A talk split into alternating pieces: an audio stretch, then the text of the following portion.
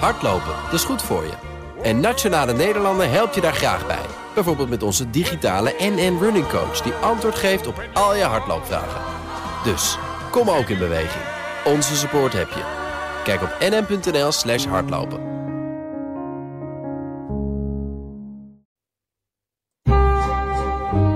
De Perestrooikast. Een blik op Oost-Europa.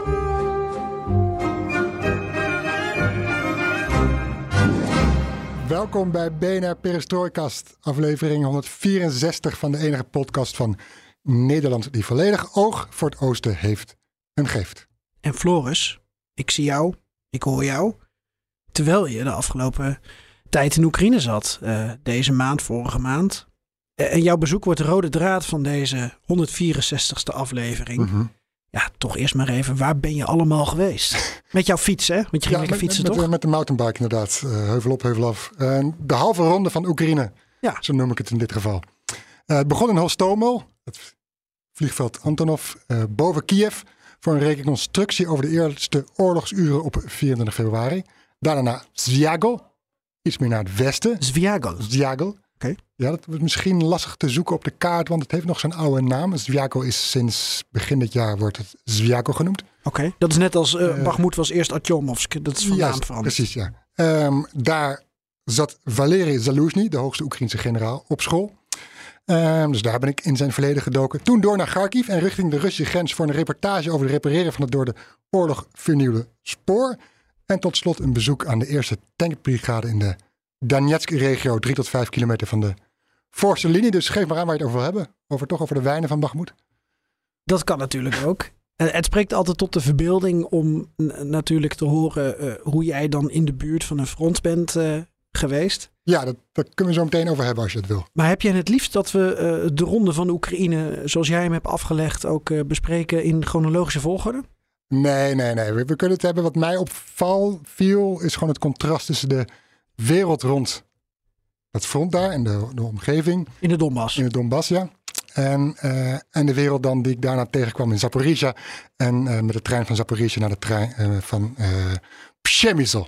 Ja, het, is Pools, maar je Pools, hebt het in het draaiboek op zijn Cyrillisch ja, omdat ik in het Pools kan ik het niet uitspreken, want dan heb je een R. En ik heb geleerd dat PRZ spreek je uit als sh.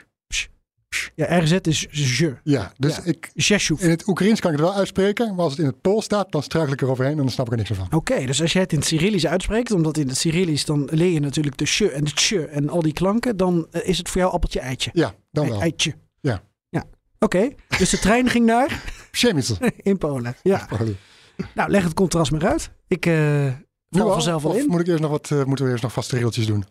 Dan dreun ik het nog even op. Eh, op vele verzoek in de perestrooikast kan alles ten oosten van de rivier de Elbe de komende weken, maanden, jaren besproken worden. En wat leuk is, is dat wij heel sociaal, zou het, en democratisch zou het, zijn. En abonneer je ons eh, op, zodat je geen aflevering hoeft te missen. BNR Perestrooikast. Zoek ons op in je favoriete podcast app. Ik ben Gert-Jan Haan. En ik ben Floris Akkerman. Dit is BNR Perestrooikast.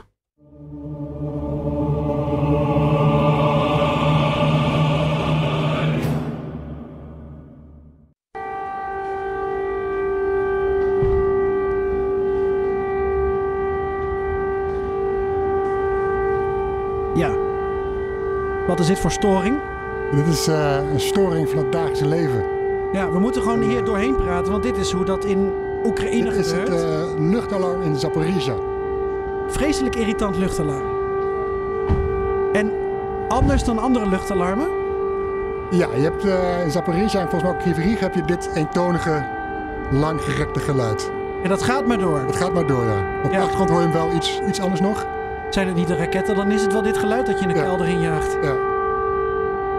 Op zich moet het natuurlijk ook geen mooie klanken hebben, een luchtalarm. Nee, je moet er wel van, eh, de haren, je nekharen moeten wel van overeind gaan staan inderdaad.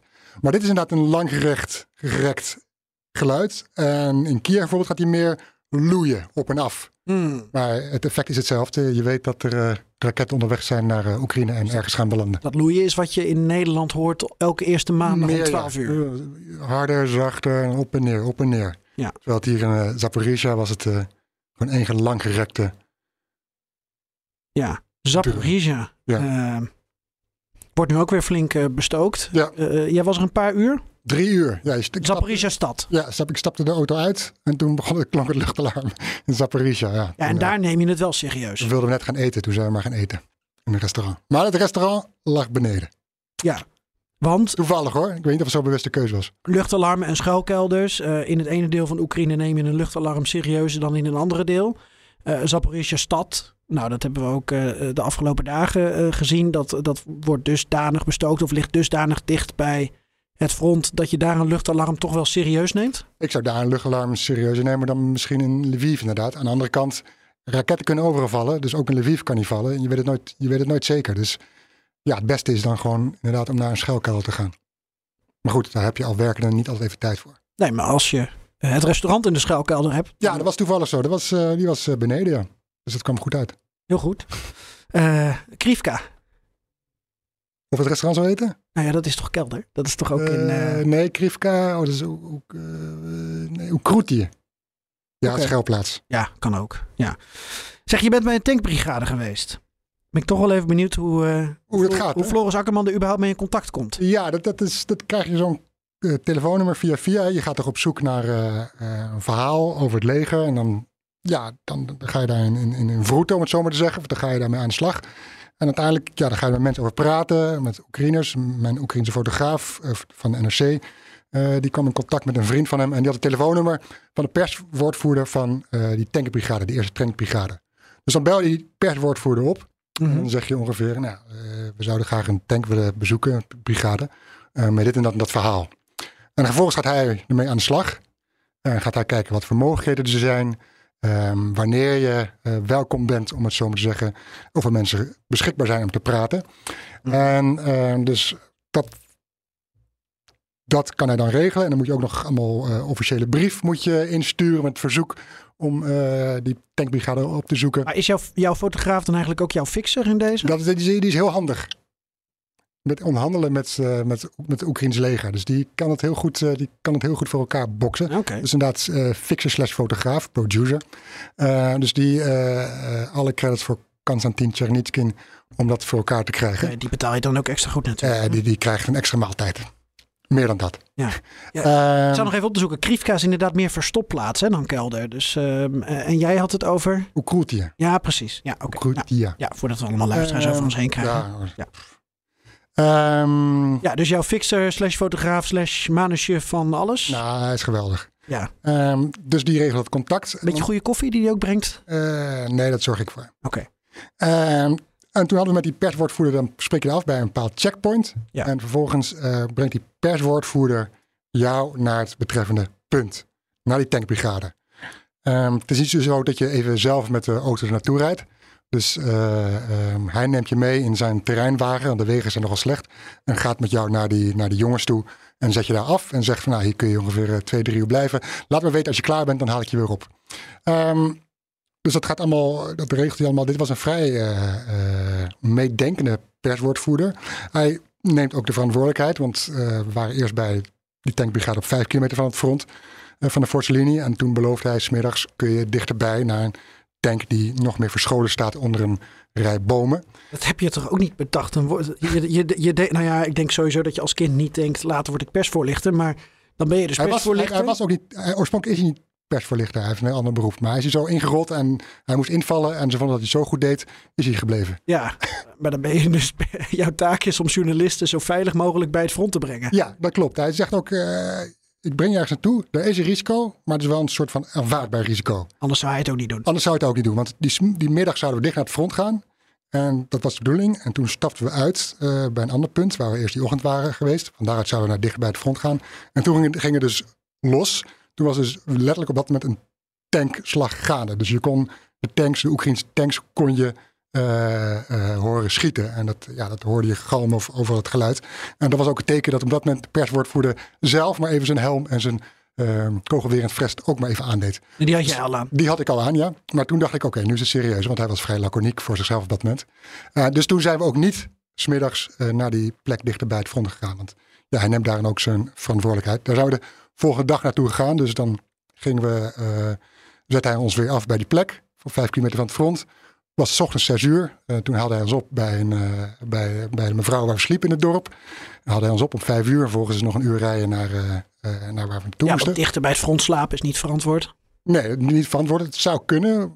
Want ook waar we sliepen was binnen artilleriebereik. dus maar goed, dat dorp was al sinds deze zomer uh, veilig. Of anders werd niet meer geschoten. Ja, garanties heb je. Tot naar de voordeur van het dorp. Dus toen um, ja, bracht hij ons naar die uh, plek weer op vijf kilometer van het front.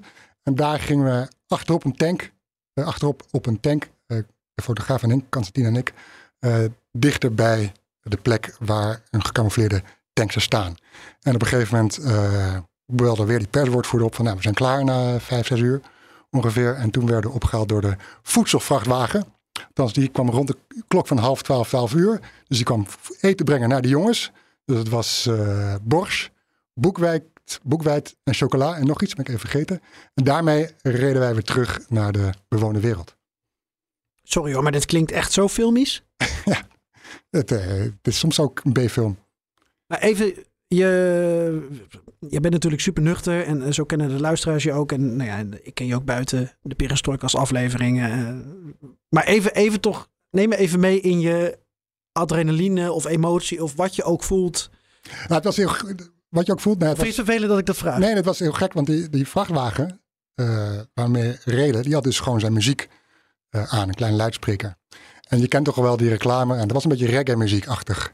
Ja. Je kent toch wel die reclame van Sisi, Twadala, Tirali. Ja. Nou, dat gevoel had ik als, alsof je een soort van, nou, hij was heel relaxed, radio aan en uh, ondertussen banjerden we door dat veld. Van links naar rechts werden weer geschud, want niks is uh, asfalt natuurlijk. Dus het was gewoon, ja, muziek en tussendoor moest ik zijn Kalashnikov moest ik vasthouden. Dus dat stak tussen mijn benen tussendoor met de loop op mijzelf gericht. Ik dacht van nou, dat zal wel goed zijn. Hij zal wel niet uh, klaar zijn om af te richten. Dus toen, uh, ja. Goed gelovig als je bent. ja. Uh, toen, ja, zo gingen we daar weer weg. En kwamen we, zette hij ons af bij dat ene punt waar we eerder vijf kilometer van, van, het, van de Forse vertrokken. Hoe is het leven daar? Bij zo'n tankbrigade? Ja, dat is, um, ik kan het hoofdzakelijk zeggen als, als wachten wachten tot je een actie moet komen. Dus uh, ze wachten, wachten, wachten. En dan krijgen ze op een gegeven moment een, een, bericht, een bevel van hoge hand. Van ja, je moet nu met die tank uh, naar, naar, naar, naar voorrijden of naar die veldslag toe rijden. Dus dat wachten door. Uh, ja, ze, het is vooral als je kijkt naar die schuilplaats. Dan zitten ze in die schuilplaats onder. op drie kilometer van de forse linie. Ja, dan zitten ze of ze zitten binnen waar het redelijk warm nog is, met een houtkachel. En dan kijken ze op een telefoon en dan spelen ze spelletjes, voetbalspelletjes of kaartspelletjes. Of een ander gaat nog eens een keer hout hakken en uh, stookt de houtkachel nog eens op. Uh, dan eten ze wat, sala met uh, worst en brood en drinken ze nog eens een keer thee. En ondertussen luisteren ze naar onbewogen naar de artilleriebeschietingen. En dan zeggen ze, nou, leggen ze aan mij uit. Nou, dat is uitgaand, dat is in, inkomend. Uitgaand is zeg maar een doffe dreun dat langzaam wegsterft. En inkomend van de Russen dus is een veel scherper, uh, scheller geluid. Uh, maar goed, die jongens die zijn er zo aan gewend, die gaan het dus onbewogen, uh, horen ze dat. En de ander gaat weer een, een tank, gaat hij weer repareren, kruipt onder een tank om daar weer iets aan van te doen. dus zo zijn ze de hele dag een beetje bezig. En dan horen ze op een gegeven moment die auto komen van die vrachtwagen van, met, met het voer, met het eten. En dan zeggen ze, hé, hey, de vrachtwagen of de auto komt eraan. Dat is ook weer een soort van onderbreking van de dag. Dus zo, uh, ja, zo, zo brengen ze de, dag door. En dan gaat op een gegeven moment gaat er dan ergens aan het begin van die schuilplaats hangen, aan de ingang hangt er een walkie-talkie.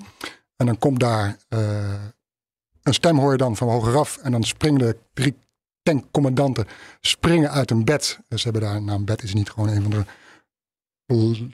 pallets zeg maar uh, breed gemaakt waar je met je vier en vijf op kan liggen.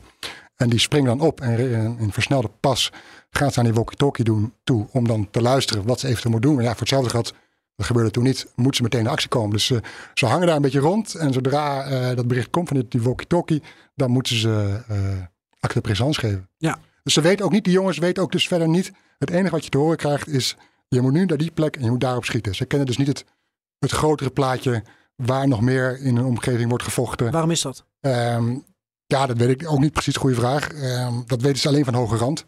Ja. Eigenlijk, ze krijgen, het is gewoon een structuur eigenlijk hoe het werkt. Van bovenaf krijgen ze dat, uh, die, die, die, dat bevel of die opdracht mee om, uh, om dat uit te voeren. Heb je, wel, heb je wel het idee dat, want dat hoor je veel uh, als verschil tussen, tussen het Russische en het Oekraïense leger. Dat de, het Oekraïense leger, daar zit wel meer mate van, van zelfstandigheid in. Dat, eh, Rusland is heel eh, centraal georganiseerd. Dus eh, iemand bepaalt het en de rest is uitvoerend. Had je het idee dat deze jongens en meisjes, mannen en vrouwen die je, die je zag... en ook alles en iedereen eromheen, hè, die hele entourage, die hele wereld überhaupt... dat daar nog wel een soort van ehm, zelfstandigheid en eh, autonomie in zat? Ehm, snap je een beetje Nee, de dat, vraag? ja, daar heb ik ook over nagedacht. Er wordt inderdaad gesproken van Oekraïne meer een westerse structuur. Waarin ruimte is voor eigen initiatief op het moment dat het eh, moet gebeuren. Maar ja, als je op een tank bij Militair Museum Soesterberg staat... dan Ja, is dat toch een andere context. zeker, zeker. En de Russen inderdaad van, eh, zijn minder eh, initiatiefrijk. die moeten eerst nog wachten op het bevel van hoge hand. Dat ze nog tegen stadia langs gaat voordat het eindelijk naar beneden doorkomt. En ze weten wat kunnen ze niet moeten bij onvoorziene omstandigheden Nee, nee. zomaar reageren. Eh, dat weet ik dus niet, want ik ben niet bij zo'n onverwachte omstandigheid geweest. Van dat ze opeens eh, het roer plotseling op eigen initiatief, op eigen inzicht eh, omgooien. Dus dat, dat weet ik niet. In ieder geval, daar is het wel zo van. Die jongens luisteren naar een bevel, naar een opdracht en voeren dat uit. Ja, en een walkie-talkie, want mobieltjes zijn daar uit een En mobieltjes kan wel. eh, Kan maar wel. ja, maar je moet je locatie uit hebben. Oké. Oké. En het bereik is wel slecht, want je zit in het middle of nowhere. Het was gewoon een veld eh, met sneeuw, met zwarte aarde en met bomenrijen. Dus je, je hebt eh, matig bereik. Dus als je op één punt stond, had je nog een beetje, had je nog een beetje bereik met je telefoon qua internet. Ehm, maar zit je in die schuilplek bijvoorbeeld, daar heb je dus helemaal niks. Dus, Dus- dan is die walkie-talkie of wat ze dan ook hebben, is dan wel handig. Dus deze aflevering draait voor een deel om Floris bij de tanks. Floris bij de tanks in de Donbass. Het is te absurd voor woorden eigenlijk als je het zo beschrijft. Ja, dat ik achter op een tank zat om naar dat ene punt te gaan, dat was voor mij ook even niet te bevatten. En dan, was niet alleen voor de foto. Dat was, nee, dat was, moest echt, ja. Hoe is die Het wereld... was, het wa- het was om zes uur 's ochtends, dan begint hun dienst. Ja, Deze, van deze eh, jongens, die moesten toen van de ene punt naar het andere punt eh, rijden. Dan begint, dus om zes uur 's ochtends begint hun dienst met die, en dat begint dan met een, een ritje van, van, een rit van die tank van vijf kilometer afstand en drie kilometer afstand. Dus toen konden we meerijden. zitten daar ook nog eh, lui van op TikTok? Omdat je natuurlijk ook wat TikTok-filmpjes soms ziet uit de regio Bagmoed. En, Eh, eh, weet ik eigenlijk niet. Weet ik eigenlijk niet. Weet ik niet. Maar hoe is die wereld überhaupt in zo'n oorlogsgebied? Ja, dat is, ehm, dat viel me heel erg op. Ik was eigenlijk niet zo mee bezig, maar het viel me heel erg op toen ik smiddags, eh, s s'avonds in Zaporizhia, toen waren we 's ochtends en de dag ervoor dus bij die tankjongens geweest, in Zaporizhia ging eten. En helemaal toen ik van Zaporizhia met de trein ging, rechtstreeks naar, shit, Przemysl. Moet ik toch even opzoeken. Eh, dat is lastig. eh. Dat dat überhaupt kan. Zaporizhia, Ja, ja, dat was, met de trein. eh, was me ook, ik had er totaal niet op gerekend. Ik ging gewoon even kijken op de website van de Oekraïnse spoorweg. En toen bleek opeens die verbinding te bestaan. Dus ik denk, nou ja, en, boeken je, dan en je kwam bij de goede Przemysl uit. Ook nog eens, ja. Ja. Ook nog eens in Polen, aan de grens. Ehm, Maar die wereld. ja, en toen stond ik dus in die trein. En dan kijk je naar buiten in die gang van die trein in zo'n wagon. En toen rende dus een kind tig keer op en neer van de ene kant naar de andere kant. En toen dacht ik, hé, een kind. Dat heb ik echt al afgelopen vier dagen niet gezien. En, en vrouwen eigenlijk ook niet. Het is echt alleen maar een mannenwereld. Met mannen in camouflagekleren en legerkleren op terreinwagens. Of militaire, eh, als je gewoon, eh, eh, als je zeg maar buiten het front bent in het dorp omheen. Eh, en natuurlijk ook wel een enkele vrouw en wat oudere vrouwen. Maar kinderen zie je eigenlijk totaal niet. Dus het was, die overgang, dat was dat je dacht van... Oké, Zaporizhia, die trein, dat is nog steeds een normale wereld. Maar in ieder geval een normalere wereld. En daarbinnen, rond dat front en rond dat dorp... dat, dat is gewoon een mannenwereld... waarin eh, met blokposten, checkpoints... En, ehm, ja, waar je eigenlijk geen vrouw tegenkomt... behalve dan de café-eigenaresse... die ons heel lief een, een plaats bood, aanbood om te Ja, slapen. ja, hospita zeg maar. Ja. Oh, oh, dat was nee, dat was, nee, dat was spontaan, want die hoorde ons praten over ja, waar gaan we nou slapen. Ja. En die bood toen spontaan haar, eh, haar tweede verdieping aan aan ons, waar ze ook verbleef met haar, eh, met haar moeder. Die was er ook nog. Dus ja, dan zie je ook, zat je ook in het restaurant in Zaporizhia, daar zat iedereen leuk te eten, mooi opgedirkt. En dan weet je gewoon dat eh, op een uur rijden, of, of langer zelfs, eh, dat er een totaal andere wereld is. En dat is wel apart op dat moment, bez- eh, be- realiseerde ik me. En die jongens en mannen eh, van alle leeftijden dan? Ja, dat, zijn, dat waren jongens van 23, van, van 50, bijvoorbeeld die van 40, 50. Die, die ehm, waren bijvoorbeeld, die hadden dus later een, een brief gekregen om, om, om ja, als oproep om zich bij het, voor, voor mobilisatie. Dus die hadden zich daar aangemeld en zitten dus ook nu aan het front. Gewoon mannen ouder dan jij en ik. Ja. Eh, en, en met z'n vieren zaten ze daar op een, eh, op een bed, een, zo, zo, een soort van bed, te wachten tot ze ook in actie moesten komen. Ja, want het gaat heel veel over dat Rusland nu ehm, in dit aanstaande offensief of in welke fase we ook zitten. Daar zullen alle militaire deskundigen niet over eens worden, denk ik. Maar dat die ehm, ja, ontzettend veel mensen eigenlijk nu gaan inzetten om op basis van, uh, van kwantiteit uh, terreinwinst te boeken. Ja. Maar laten we wel wezen, en, en jij kan dat denk ik nog beter beoordelen dan ik, maar op basis van wat ik hoor uit Oekraïne en de mannen die ik ken, zijn er nog ongelooflijk veel mannen die uh, niet gemobiliseerd zijn, uh, die ook voorlopig waarschijnlijk niet opgeroepen worden, uh, die nog niet daarbij, daarmee bezig zijn. En ik zeg niet dat ze iedereen moeten inzetten, want dan doe je eigenlijk wat Rusland doet. Namelijk mm -hmm. gewoon, dan krijg je verschrikkelijke praktijken natuurlijk. De hele samenleving ja. wordt ontwricht. Mm -hmm. Maar um, ja, weet je, die jongens aan het front die jij dan spreekt, die hebben gewoon ook nog vrienden die ergens als IT'er of kapper of, of, of waar dan ook werken natuurlijk. Zeker, wat je nu krijgt is de, de eerste mensen die nu aan het front zitten, dat zijn ook de. die voelen zich echt patriotisch. Die willen echt strijden en sterven voor Oekraïne. Nu kom je misschien uit bij mensen die je moet mobiliseren, die daarin wat minder uitgesproken zijn. Dus het wordt al een stuk lastiger om, om die uh, warm te krijgen, om, uh, om mee te laten vechten. Dus dat, dat, dat, wordt, dat wordt nog wel een ding. Eén soldaat zei me tegen mij van ja, we hebben echt wel extra mensen nodig. Maar die mobilisatie, die wordt niet zo actief uitgevoerd door de regering. En we hebben echt mensen nodig, ook uh, omdat bij ons mensen gewoon eraf vallen. Uh, en Rusland er zomaar weer honderden bijgooit. Uh, die perswoordvoerder legt het maar, maar, maar uit. Die zegt van, uh, je hebt 50 tegen 50. 50 Oekraïners versus 50 Russen. bij de Russen gaan er 5 dood. Dat vullen ze liever aan tot 50. Bij de Oekraïners gaan er 5 dood. Dat blijft 45. En zo zakt dat steeds verder weg. Dan word jij ochtends wakker. Of als je überhaupt wakker wordt. Maar de volgende ochtend drink je koffie als Oekraïnse soldaat. En dan zie je, hé, hey, die is er niet meer. Hé, hey, die is er ook niet meer. Dus dat werkt ook heel erg psychologisch toch even, omdat ik denk dat er luisteraars zijn die denken: ja, die Floris Akkerman, dat is geen oorlogsverslaggever. Zeker niet. Waarom? Gelukkig niet. Waarom? Ja, Wat is je motivatie? Mijn motivatie is toch omdat het, uh, die jongens zijn een onderdeel van het verhaal, die zijn een onderdeel van de geschiedenis. Uh, uh, je wil weten hoe, hoe, hoe zij leven, hoe zij erbij, erbij zitten, hoe zij een dag doorbrengen, hoe zwaar het, het is. Um, dus die verhalen zijn ook onderdeel van, van die oorlog van het nieuws. Maar er zijn oorlogsverslaggevers in Nederland of in andere landen die ook naar die plekken toe gaan, die dat ook optekenen.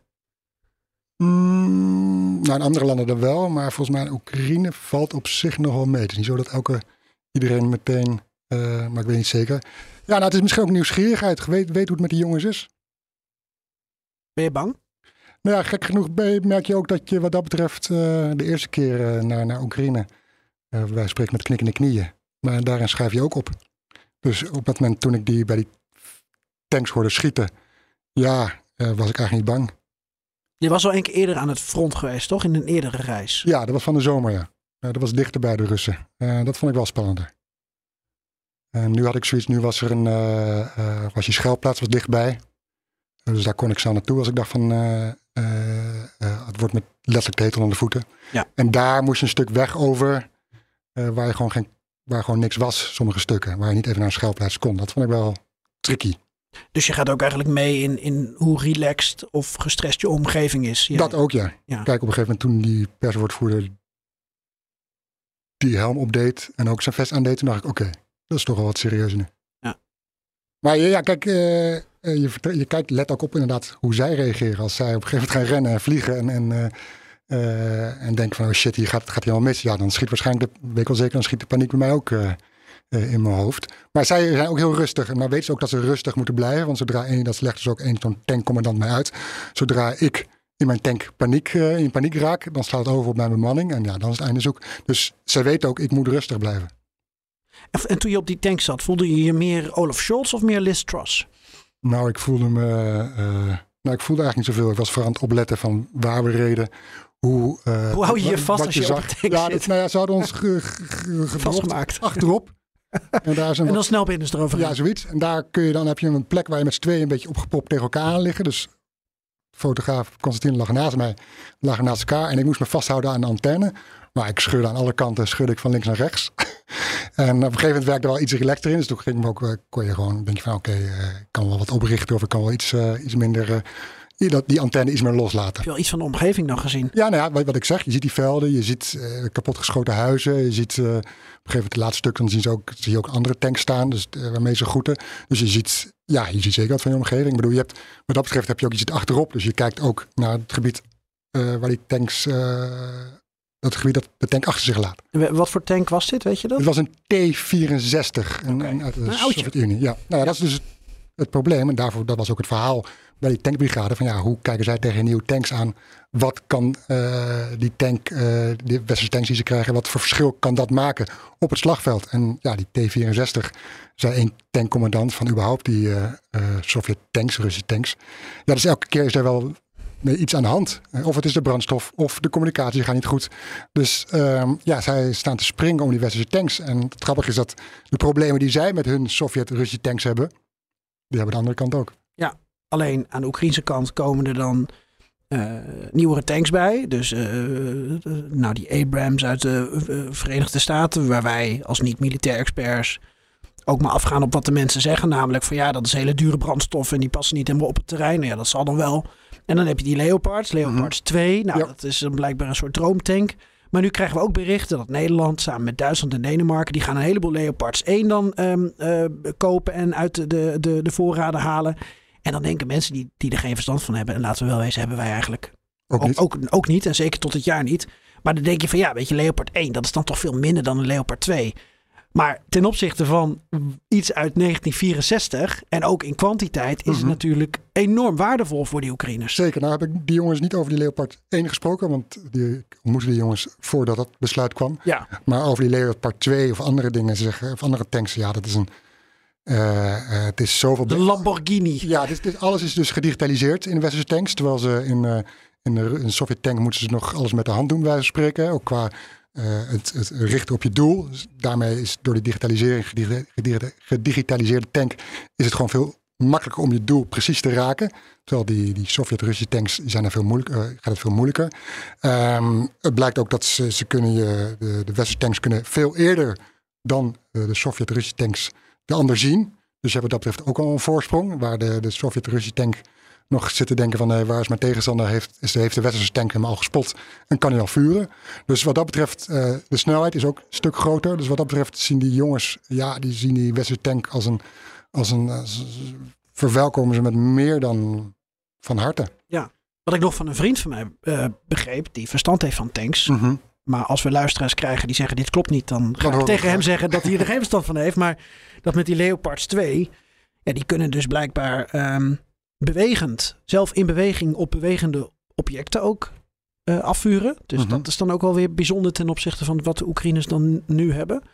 En ehm, de Russen zijn natuurlijk met name sinds Surovikin daar eh, is geïnstalleerd, Mhm. heel druk bezig met al hun verdedigingslinies natuurlijk Ja. te verbeteren. Met mijnen, met nog grotere loopgraven, met nou ja, eh, noem, noem maar op, allemaal blokkades, greppels. En die Leopards 2, die kunnen dan denk ik niet over alles zomaar heen. Maar eh, kunnen wel meer van die eh, defensielijnen van eh, Rusland makkelijker doorbreken dan, dan andere tanks. Dus dat is wat hij nog mij wist te melden. Ja, wat, wat wel ook, waarvan akte.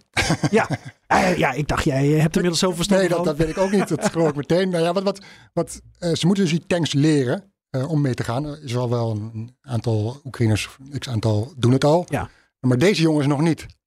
En terwijl je zou zeggen, en ze weten ook nog niet wanneer die westerse tanks komen. Ze weten ook niet of zij ze krijgen. En ze weten ook niet als ze krijgen of zij ze ook gaan leren. Eh, wanneer en hoe dat allemaal gaat. Terwijl deze jongens, dat zijn jongens met ervaring. Dus het zou logisch zijn als zij lessen krijgen in, in die westerse tanks. Maar eh, de bezetting is dusdanig dat die jongens niet gemist kunnen worden aan het front. Die kunnen niet roteren. Dus die kunnen niet eventjes gaan trainen. Aha. Die kunnen hooguit even eh, uitrusten. Dus dan Ja. roteren ze wel, maar ze moeten daarna niet weer inzetbaar zijn. Je kan ze niet even 1, 2, 3 even missen. Dus dat, en dat zijn de jongens die ervaring hebben. Belangrijk punt, ja. Ja. Kan je zeggen welke tankbrigade het was? De eerste? Kan je zeggen waar het was? Nee. En waarom niet? Eh, omdat die jongens daar verblijven. En als ik zeg waar het is, eh, de Russen luisteren misschien mee. En dus je kunt niet zeggen waar aan het front je bent geweest. Aan het Donetsfront. Ja. Regio. Nee, dat vind ik heel goed hoor. Ik bedoel, ik eh, ga er niet op door dan. Dat mag, maar meer krijg je er niet uit. Ben je in Pakrovsk geweest? Eh, ja. Want daar ben je van de zomer ook geweest. Ja, En daarvoor ben je er ook een keer ja, geweest. maar ik ben nu alleen op de slapen geweest in Pakrovsk. Oké.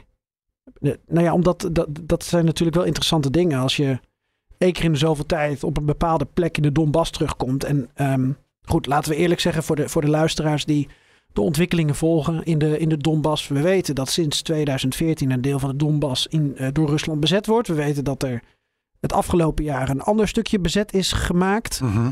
Uh, gaat inmiddels heel moeilijk worden. We weten dat de Russen uiteindelijk uit zijn op de hele Donbass. In ieder geval op de grote steden Sloviansk en, en Kramatorsk. Pakrovsk is waarschijnlijk het laatste stukje uh, Donetsk dat de Russen eventueel zouden pakken. Dat ligt in Ja. het zuidwesten. Uh, maar dan nog zit je natuurlijk hartstikke dicht bij het front. En je hebt mensen ontmoet die toen ook ja, enorm emotioneel waren eronder ook. Omdat hè, iets met een man met medicijnen en uh, een moeilijke situatie. Uh, een oude echtpaar geloof ik. Hè, en dat ze niet, niet helemaal weg konden. En uh, die zijn er gebleven. Uh, maar jij komt, nou ja, we luisteren de eerdere afleveringen terug. Maar mijn punt is, jij komt natuurlijk dan om de paar maanden bijvoorbeeld in Pakrovsk. En jij kan natuurlijk toch de sfeer proeven. Het verschil nee, een beetje zien. Uh, nee, want Pakrovsk kwam ik... God man, ik heb een inleiding van twee minuten ja, gehouden. En dan, uh... Nee, Pakrovsk alleen geweest om te slapen. Ja. En we kwamen na de avondklok aan. Ja. Dus we waren ook nog eens te laat. En we gingen om zes uur s ochtends weer weg. Oké, okay, dat is wel heel kort, ja. Dus ik heb niks van Pakrovsk meegekregen. Behalve dan uh, dat een hotel weer open is in tegenstelling tot afgelopen zomer. Hotel Druzhba. Ik had heel veel woorden kunnen besparen. Ja. Um, ja. ja, daar zit je dan, hè? Luisteraars die uh, beter kunnen onthouden in welke eerdere aflevering we het over Pakrovsk hebben gehad. Volgens mij de aflevering van bijna een jaar geleden met Lisa Weda. Um, toen we het hadden rond de 22 februari over wat in Lugansk en Donetsk gebeurde. Ik was vlak voordat de oorlog uitbrak, was ik in, brak, brak, was ik in Pakrovsk. En tijdens de oorlog in april was ik in Pakrovsk. Ja, toen heb ik je ook wel eventjes flink uitgescholden. Zo van, ik, ik vond het al uh, eng dat je naar Kiev ging. En toen dacht ik van, ga je ook nog naar Pakrovsk? Ben je helemaal goed bij je harses? Ja, nou, je vertrouwt dus ook op, en dat gaat ook voor zo'n, uh, ja, je vertrouwt op het orde van de jongens. Dat het kan. En dat zij ook een verantwoordelijkheid hebben dat het kan. Want zij zijn ook niet bij gebaat dat jij, uh, iets jou overkomt. En als jij daar zit, dan voel je dat ook veel beter aan dan als je niet daar zit. Ja, dat is natuurlijk het groot verschil van als je hier uh, uh, achter je radio, televisie, podcast zit te luisteren. Dan denk je, oh jee, wat doet hij allemaal? Maar als je daar bent, dan kun je dat makkelijker inschatten, beter inschatten. En um, dit is ook een... Uh, ja, je, je, je, overlegt, je denkt na, je, je weet ook bijvoorbeeld, je wordt er ook ervarener in. Hè? De eerste keer toen naar Pakrovsk ging, ja, wist ik van toeters nog blazen. Nu weet ik, oké, okay, het is belangrijk dat er dus ook een schuilplaats is waar je naartoe kan als het nodig is. En dat soort dingen, ja, dat geeft je alweer een, een beetje veiligheidsgevoel. En noem nog eens een ander opmerkelijk verschil tussen hè, van die vijf keer die jij uh, in Oekraïne in oorlogstijd bent geweest. In ieder geval sinds de, de invasie van 24 februari. Heb je nog een ander opmerkelijk verschil? Ja, wat, wat ik vooral op, op, mij opviel is het verschil uh, dat de eerste maanden, uh, de eerste, eerste, toen heerste vooral angst. Angst op wat er ging komen, angst wat er ging gebeuren. Uh, angst dat de Russen het land zouden overnemen. En dat als jij wat verkeerd zou zeggen, dat de volgende dag als de Russen je stad hadden ingenomen, je dorp hadden ingenomen, je kon, kon komen halen. Uh, nu merk ik, als ik het vergelijk, veel meer een vertrouwen in, ik wil niet zeggen, zeggen een goede afloop, maar wel het idee van we houden stand en we worden niet overlopen door de Russen. We zijn minder bang. Um, ik sprak bijvoorbeeld de oud-klasgenoot van generaal Zaluzny.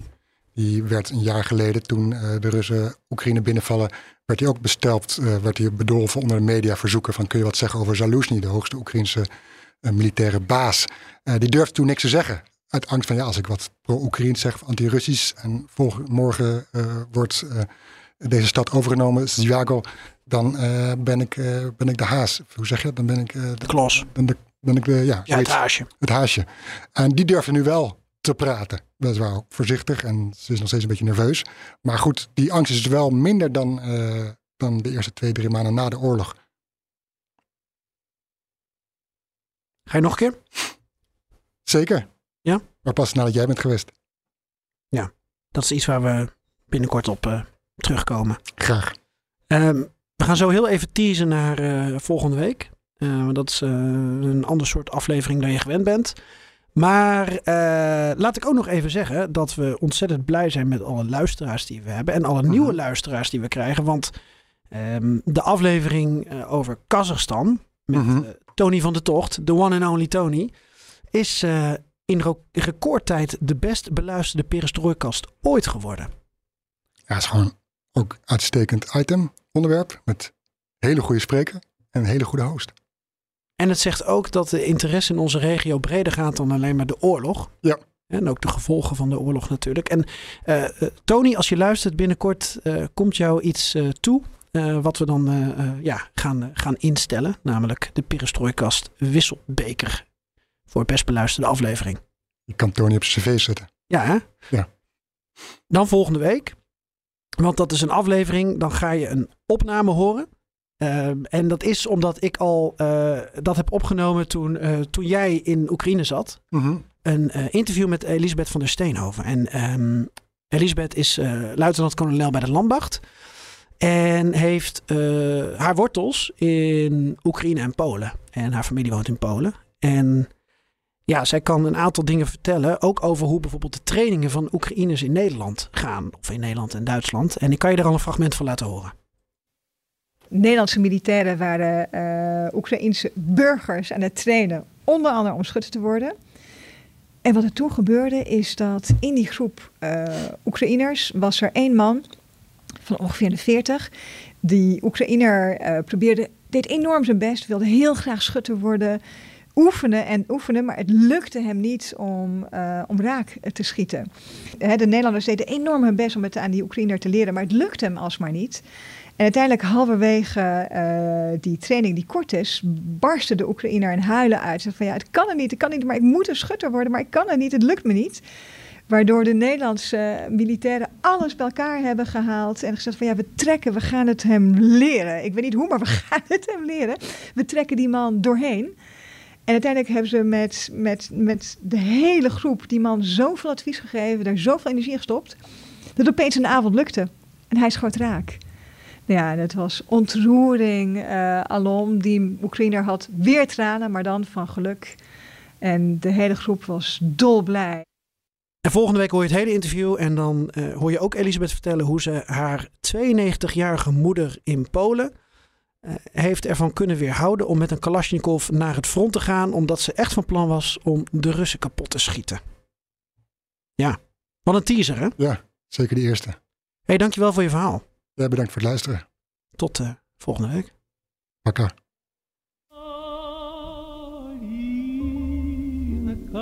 Калинка, калинка моя, в саду ягода, малинка, малинка моя.